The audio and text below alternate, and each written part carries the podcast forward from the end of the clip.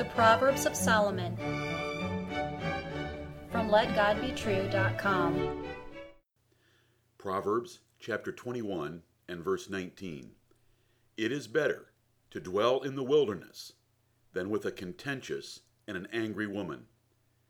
Hear the words of God and Solomon again. It is better to dwell in the wilderness than with a contentious and an angry woman.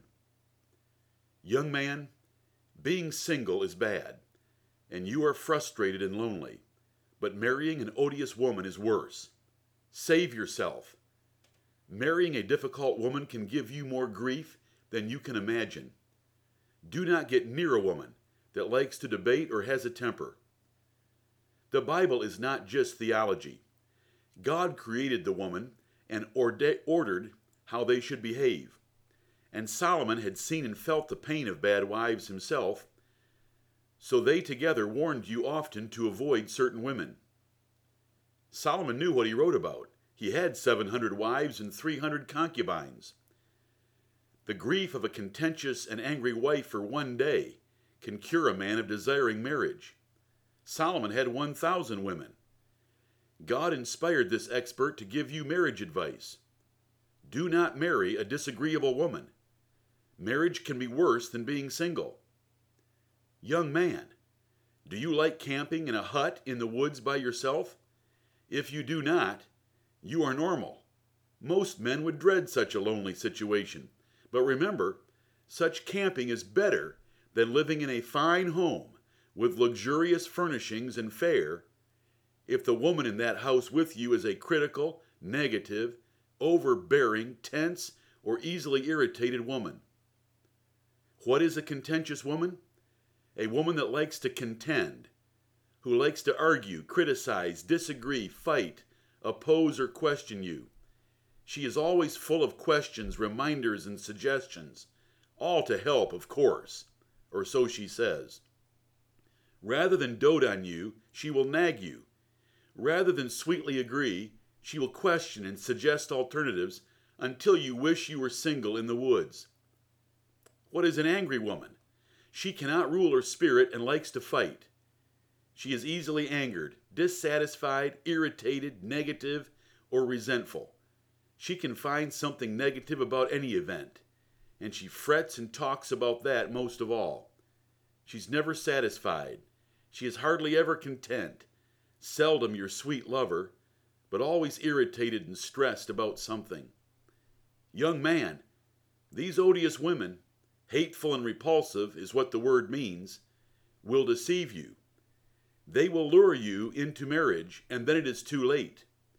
Solomon warned that they can appear nice when courting and dating, but then the marriage trap shuts on your neck.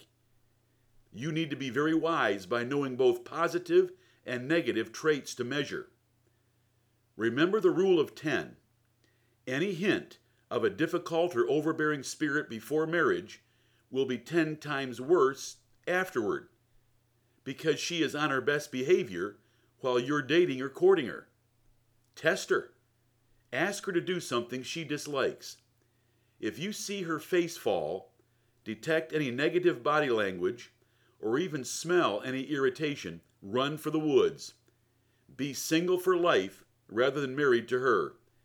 Let her be single until she grows up. No wonder the apostles responded the way they did when Jesus taught his strict rules about divorce. In light of little room for divorce, it would be better not to marry, they said. They were afraid of getting trapped in a marriage with a contentious and angry woman. Young men should consider the grave seriousness of marriage and carefully examine every prospect. There are many agreeable, cheerful, gracious, submissive, sweet, and reverent women.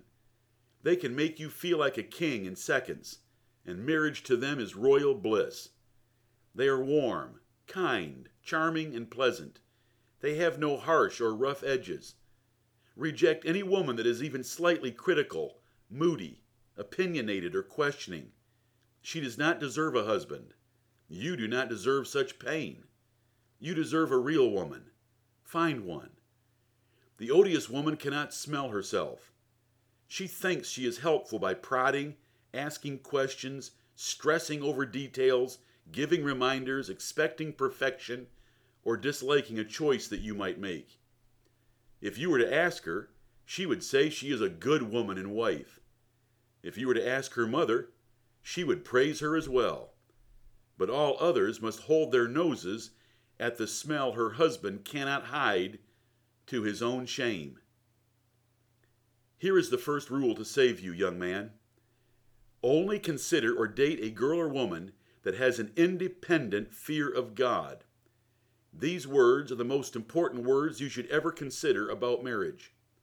Do not be influenced by her looks or kindness. This girl or woman who has an independent fear of God loves God and will live by the Bible in every part of her life with or without your help. She loves Jesus Christ, godly living, hard preaching, and hates worldliness. She will treat you for your entire life the way the Bible tells her. You win. Here is the second rule to save you learn the character traits of godly women from the Bible and expect all of them. Look for extreme diligence or hard work first of all. It is described in Proverbs chapter 31 about the virtuous woman. Then look for graciousness, especially in her speech. Look for great respect to her parents. Look for love and kindness to others without any critical edges. Look for a forgiving spirit that overlooks the faults of others. Young man, your future is at stake. Learn the warnings in these proverbs about odious women. Believe them. Fear the pain of marriage to such a creature. Be prudent. Test a prospect and watch her reaction closely. Is her mother a charming, desirable, and gracious woman or not? Ask married men their opinions, for their sense of smell is finely tuned. After all, they've been married. Do not rush to marriage. Never take a chance with a 50 year horrible fate of being married to the wrong woman. Christian girl or woman, learn to love your place and role in the world. You were made for a husband. Get rid of your own opinions, for your desires are to be your husband's desires. Learn and maximize graciousness, and you will always be loved. Learn the wisdom of Abigail in 1 Samuel 25. Godly women do not contend with their husbands, they submit, obey, and reverence them. Godly women are not irritable or negative. Christian parent, it is your duty to train your children from Solomon's Proverbs to learn wisdom for great marriages and great families. After all, you will be the beneficiary of your children marrying well. Boys should be taught and shown by clear examples the differences between a gracious woman and an odious woman, so they will know what kind to marry. Girls should be shown and taught the same differences and required to live the godly way, so that some noble prince of a Christian man will want to marry them.